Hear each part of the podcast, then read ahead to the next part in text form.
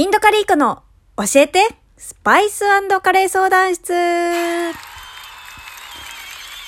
こんばんは、インドカリーコです。いやー、もう3月も終わりですね。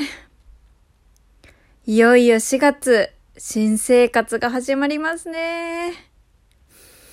いやー、どんな2021年度になるんでしょうか。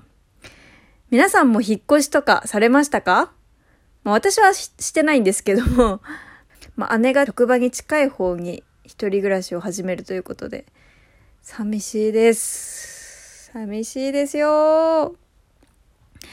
まあ、そんな寂しさはともかく、今日も早速ご質問に答えていきましょう。まず一つ目の質問です。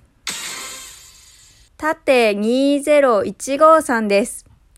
ニンニクは産地はどこが良いのでしょうか？一般的なスーパーだと国産か中国産かスペイン産の3種類が主だと思います。安い中国産をよく使うのですが、どうなんでしょう？うーん、全然中国産で大丈夫ですよ。あの、国産の青森産のニンニクって大体一玉2キュッパとかしますよね。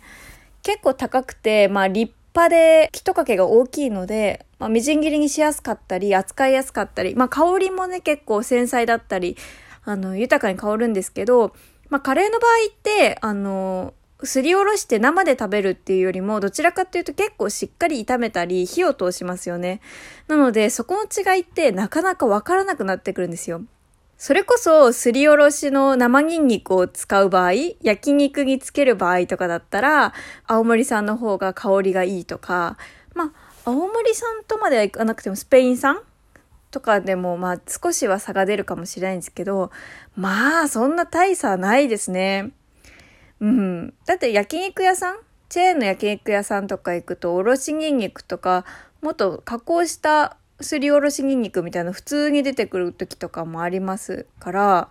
そこまで気にする必要性ないんじゃないかなって思います。私はなんか中国産だと、あの、ちっちゃくって、切りにくいっていう理由でスペイン産を買う時ありますけど、でもやっぱり断然安いですよね。安い中国産、心配っていう方もいますけど、いや逆にね、こんなに安く提供してくれるんだと感謝して使いましょう。はい、ありがとうございます。じゃあ続いてのご質問です。匿名さんです。ブラックペッパーはパウダーと粗挽きではどう違いますか？使い分けなどありますか？あこれは第8回で放送したクミンシードとクミンパウダーの違いにも通ずるところなんですけども、えっと、ブラックペッパーのパウダーと粗挽きだと香り結構違うと思いますね。あの、テーブル胡椒とか、あの、細引きのパウダーになります。で、辛みも結構感じやすくなります。で、粗挽きだと引き立てはこう香りますけど、あの、引いてからちょっと時間が経つとあんまり香らないですね。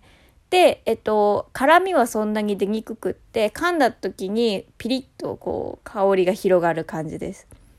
ちなみにブラックペッパーはホールでも使えます。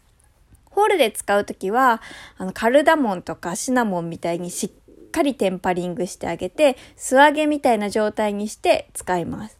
そうすると、あまあ、カレーとかの中に入ってたら、噛んだ時にカリッともう本当にブラックペッパーの直に広がるブラックペッパー爆弾みたいなパンと弾けるような香りがついたりとかします。まああの、第8回のクミンシードとクミンパウダーの違いっていうところの放送回聞いていただけたら幸いです。はい、ありがとうございます。続いてのご質問です。たまみんさんです。以前、クミンシードとクミンパウダーは別物であるとおっしゃっていましたが、クミンパウダーが切れていてクミンシードしかない時に、クミンシードをすり鉢ですりおろして、クミンパウダーとして利用することは可能ですか？可能ですこれはコーヒーが切れてる時にコーヒー豆ならある。じゃあコーヒー豆をコーヒーミルですろうみたいな感覚と同じです。パウダーにする時もしっかりミルであの粉末にしてあげるとあの普通にクミンパウダーみたいな感じになります。で逆に言えば、あの、クミンパウダーの手前ですね、ちょっと粗挽きぐらいにすると、それこそブラックペッパーの粗挽きみたいな感じで、風味と噛んだ時に広がるような香りってどっちもつけることができます。クミンシードを粗挽きにする方法としては、フライパンでこう軽くいってから、まあ、よく冷ますんですね。よく冷ますとこうカリカリした食感になるんですけど、それを包丁で粗刻みとかして、まあ、ポテトサラダとかにかけたりすると、まあ、パウダーでもないし、ホールでもないし、香りは立つけど、なんか食感も楽しめるみたいな、粗挽きクミンパウダーも楽しめます。ぜひやってみてください。はい、ありがとうございます。今日はですね、この3人の方のご質問にお答えしました。まあ皆さん、まだまだ悩み事いっぱいありますね。たくさんお便り届いております。番組ではですね、カレー、スパイスのお悩み事、人生相談、恋愛相談、何でもお受けしております。